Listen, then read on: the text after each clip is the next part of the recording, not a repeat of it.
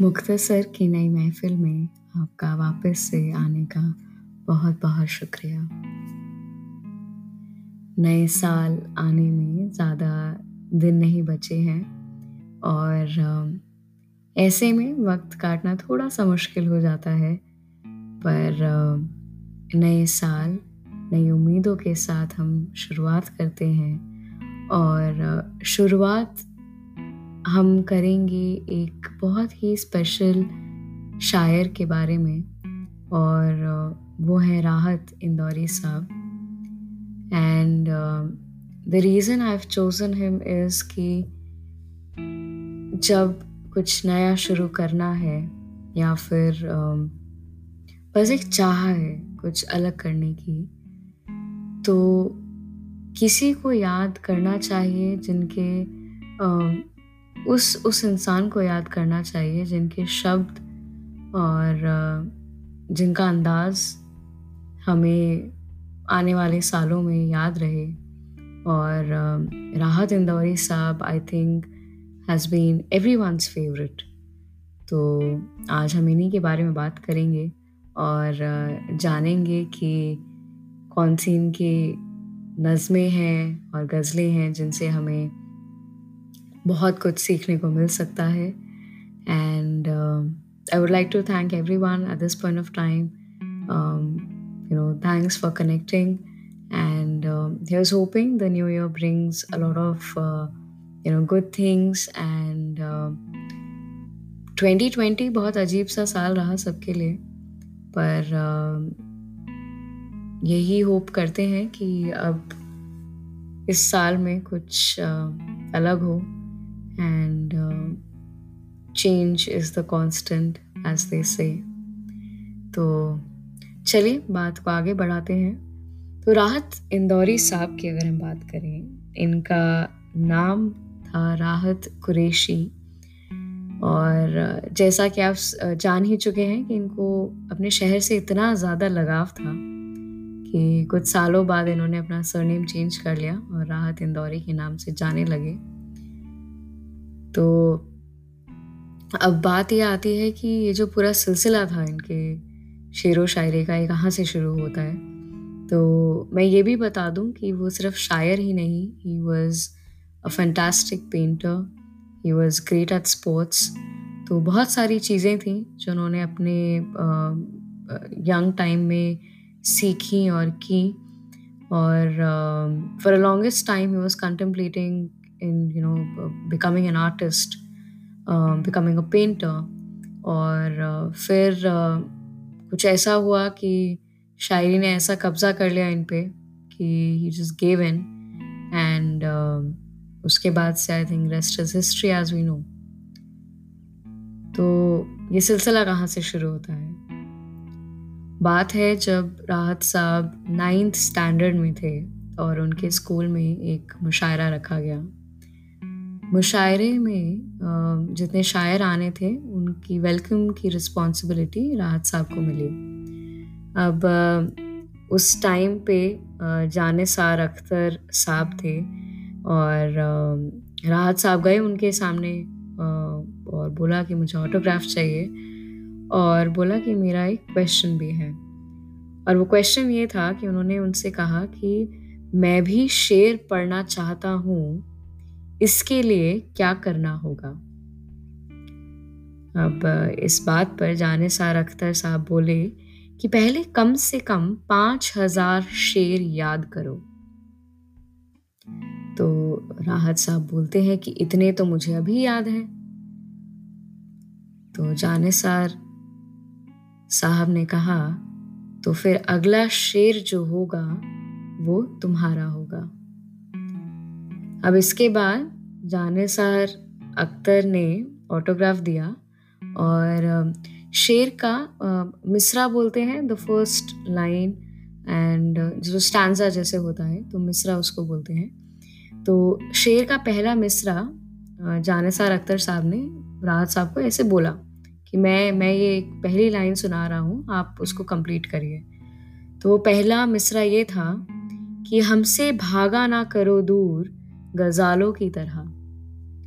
गज़ालों means antelopes fawns जो deers होते हैं so that they very slender and they very frightful अगर उनके आसपास कोई भी इंसान हो तो वो एकदम फुर्तीली से भागने लग जाते हैं। तो गजाला उनको बोला जाता है।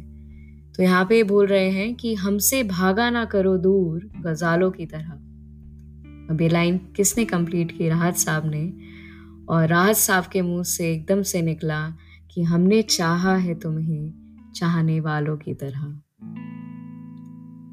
तो आप समझ सकते हैं कि ये जो शायरी इन्होंने नाइन्थ स्टैंडर्ड में, ये जो मिसरा कंप्लीट किया इन्होंने कि हमने चाहा है तुम्हें चाहने वालों की तरह। तो यू कैन ओनली इमेजिन कि उसके बाद कितना बदलाव आया और इनकी लिखाई कितनी और बेहतर ही होती चली गई। तो शुरू करते हैं इनके पहले शेर से। तो प्रस्तुत है। जागने की भी, जगाने की भी आदत हो जाए। जागने की भी, जगाने की भी आदत हो जाए। काश तुझको किसी शायर से मोहब्बत हो जाए। दूर हम कितने दिन से हैं, ये कभी गौर किया? दूर हम कितने दिन से हैं, ये कभी गौर किया? फिर ना कहना जो अमानत में खयानत हो जाए। सूरज, सितारे, चाँद मेरे साथ में रहे। सूरज सितारे चाँद मेरे साथ में रहे, जब तक तुम्हारे हाथ मेरे हाथ में रहे। शाखों से टूट जाए वो पत्ते नहीं हैं हम।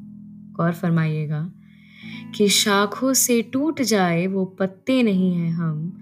आंधी से कोई कह दे कि औकात में रहे। आंधी से कोई कह दे कि औकात में रहे। ये था पहला शेर जो राहत इंदौरी साहब ने लिखा था। और fearless voice is what this is अब हम चलते हैं इनके दूसरे शेर पे। वो कुछ इस तरह है, कि फैसला जो कुछ भी हो, हमें मंजूर होना चाहिए। फैसला कुछ भी हो, हमें मंजूर होना चाहिए। जंग हो या इश्क हो, भरपूर होना चाहिए। जंग हो या इश्क हो, भरपूर होना चाहिए। भूलना भी है ज़रूरी याद रखने के लिए। भूलना भी है ज़रूरी याद रखने के लिए। पास रहना है तो थोड़ा दूर होना चाहिए। पास रहना है तो थोड़ा दूर रहना चाहिए। तो ऐसा इनका मानना है राहत इंदौरी साहब का, कि इनसे किसी ने पूछा कि जब आप गज़ल लिखते हैं तो गज़ल में there are lot of couplets lot of stanzas which you say बहुत सारे कपलेट्स होते हैं। तो कभी कुछ गज़ल पाँच कपलेट की होती है कभी कभी दस की भी होती है। और जो बहुत पुराने शायर थे, वो पच्चीस पच्चीस कपलेट्स लिख के एक पूरी गज़ल बनाते थे। तो काफ़ी लंबी एक एक फॉर्मेट होता था उस गज़ल का। तो किसी ने राहत इंदौरी साहब से भी पूछा कि जब आप भी गज़ल लिखते हैं तो इतनी लंबी क्यों लिखते हैं? You know why is it not brief and short तो राहत इंदौरी साहब ने कहा था कि मैं इतना सारा एक गज़ल में इसलिए लिखता हूँ क्योंकि मैं तीन पीढ़ियों के लिए लिखता हूँ। I write for three generations the previous generation आज की जनरेशन और आने वाली जनरेशन और मैं इसलिए ये करता हूँ कि हर एक कपलेट से, हर एक नज्म से लोग अपना अपना कनेक्शन बना सकते हैं। तो हो सकता है कि पूरी गज़ल मेरे को समझ में ना आए या फिर पूरी गज़ल से मैं इमोशनली अटैच नहीं हूँ। पर for me if if there are two couplets which you know strike a chord then so be it तो ये सोच के उन्होंने कहा कि मैं मैं सिर्फ़ एक तरीके की आवाम से बात नहीं करता, मैं तीन पीढ़ियों से बात करता हूँ। और इसलिए मैं जो गज़ल है वो इस तरीके से लिखता हूँ। तो अब हम उन्हीं की एक ऐसी गज़ल सुनने जा रहे हैं। गज़ल का नाम है आँख में पानी रखो होठों पे चिंगारी रखो। Before I start reciting this ghazal, the common thread here is in, in all his couplets, in all his nazma and ghazal, राहत इंदौरी साहब हमें एक ही चीज़ बताना चाह रहे हैं वो हमें ये बताना चाह रहे हैं कि डर से आप भाग नहीं सकते और निडर रहना इम्पॉसिबल है you can't be you know an embodiment of fearlessness all throughout your life ऐसा हो ही नहीं सकता। क्योंकि आपकी ज़िंदगी से डर निकल ही नहीं सकता है। डर हमें we are living in a world जहाँ पे हर जगह, हर चीज़ का डर है। एग्जिस्टेंशियल क्राइसिस भी होता है। वो अलग अलग चीज़ों का डर कुछ लोगों के पास होता है। कुछ लोगों को सिर्फ़ अगले दिन के बारे में ही सोच के डर लगने लगता है या फिर कोई छोटी सी चीज़ you know some inconvenience that they are facing तो डर तो हर तरीके का हमें फेस करना ही है, उससे हम भाग ही नहीं सकते। तो राहत इंदौरी साहब की राइटिंग हमें ये नहीं सिखाती है कि हमें निडर बनना है। राहत इंदौरी साहब हमें ये सिखाते हैं कि उस डर के सामने सटीक खड़े रहना है। और इस चीज़ को हम बोलते हैं बेबाकी बेबाक रहना, बेबाक जीना। तो ये हमें बेबाकी सिखाते हैं और ये जो गज़ल है, आँख में पानी रखो, होठों पे चिंगारी रखो, ये भी उस बेबाकी का एक सिग्नेचर स्टाइल है। तो चलिए सुनते हैं इसे कि इन्होंने क्या लिखा है। आँख में पानी रखो, होठों पे चिंगारी रखो। ज़िंदा रहना है तो तरकीबें बहुत सारी रखो। राह के पत्थर से बढ़कर कुछ नहीं है मंजिलें। राह के पत्थर से बढ़कर कुछ नहीं है मंजिलें। रास्ते आवाज़ देते हैं, सफ़र जारी रखो। एक ही नदी के हैं ये दो किनारे दोस्तों। एक ही नदी के हैं ये दो किनारे दोस्तों। दोस्ताना ज़िंदगी से, मौत से यारी रखो। आते जाते पल ये कहते हैं हमारे कान में। आते जाते पल ये कहते हैं हमारे कान में। कूच का ऐलान होने को है, तैयारी रखो। ये ज़रूरी है कि आँखों का भरम कायम रहे। ये ज़रूरी है कि आँखों का भरम कायम रहे। नींद रखो या ना रखो, ख्वाब में आरी रखो। ये हवाएँ उड़ ना जाए, ये हवाएँ उड़ ना जाए, लेके कागज़ का बदन। दोस्तों, मुझ पर कोई पत्थर भारी रखो। ले तो आए शायरी बाज़ार में राहत मिया। ले तो आए शायरी बाज़ार में राहत मिया। क्या ज़रूरी है कि लहजे को भी बाजारी रखो? क्या ज़रूरी है कि लहजे को भी बाजारी रखो? तो ये जो आखिरी पंक्ति है, ये राहत साहब ने अपने लिए ही लिखी है। Is talking to himself in saying कि क्या ज़रूरत है लहजे को भी बाजारी रखने के लिए? क्यों इतना सिंपल बनाना लोगों की कि लोगों को समझ आने लगे बातें? पर कहीं ना कहीं उनका यही पॉइंट है। वो इतना सिंपल और इतना सरल और जो इनका जो बेबाक अंदाज है, वो इसीलिए था क्योंकि वो चाहते थे कि उनकी आवाज़ हर किसी तक पहुँचे।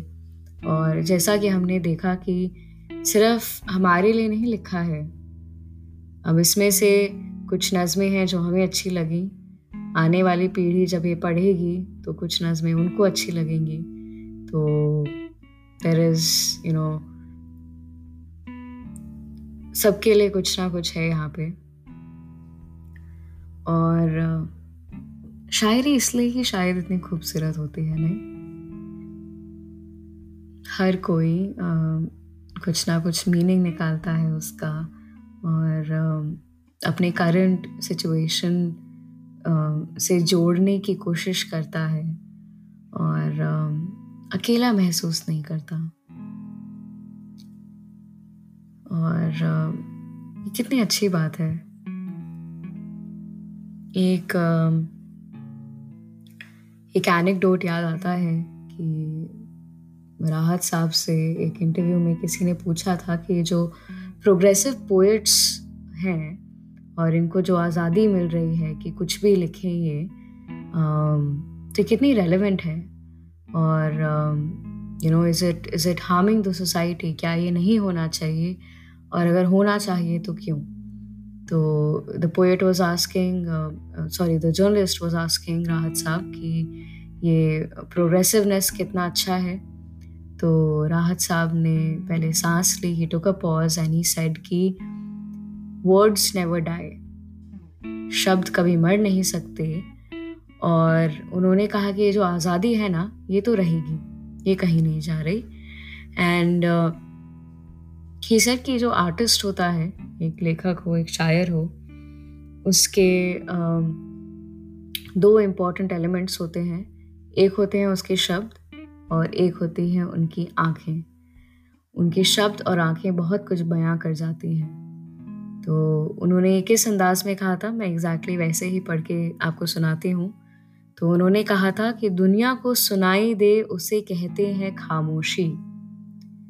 दुनिया को सुनाई दे उसे कहते हैं खामोशी, जो आँखों में दिखाई दे, उसे तूफ़ान कहते हैं। जो आँखों में दिखाई दे उसे तूफ़ान कहते हैं। तो राहत साहब अब हमारे बीच नहीं रहे। वो शांत हो चुके हैं।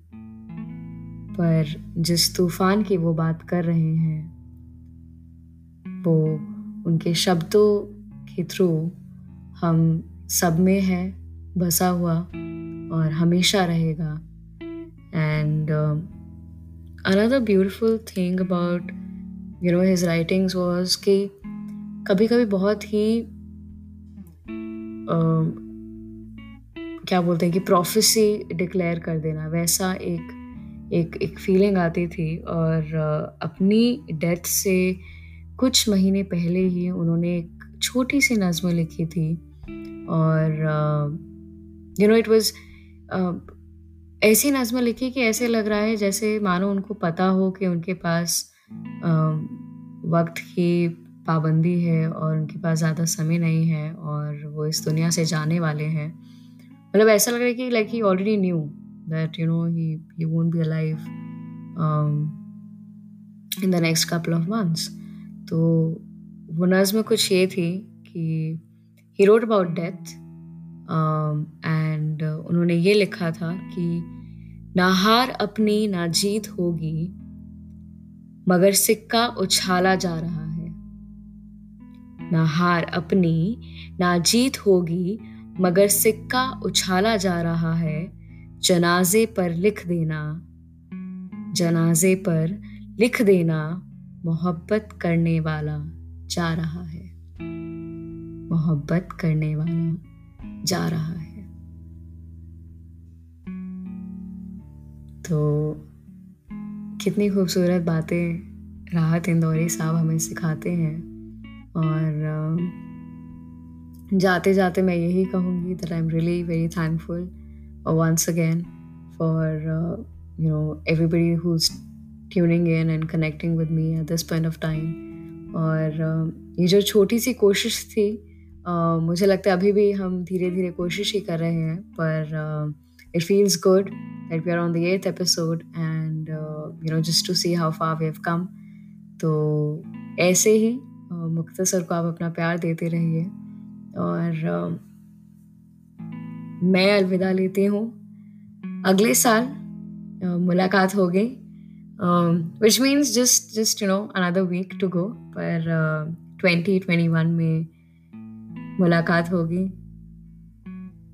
तो अब मैं जाती हूँ शुक्रिया।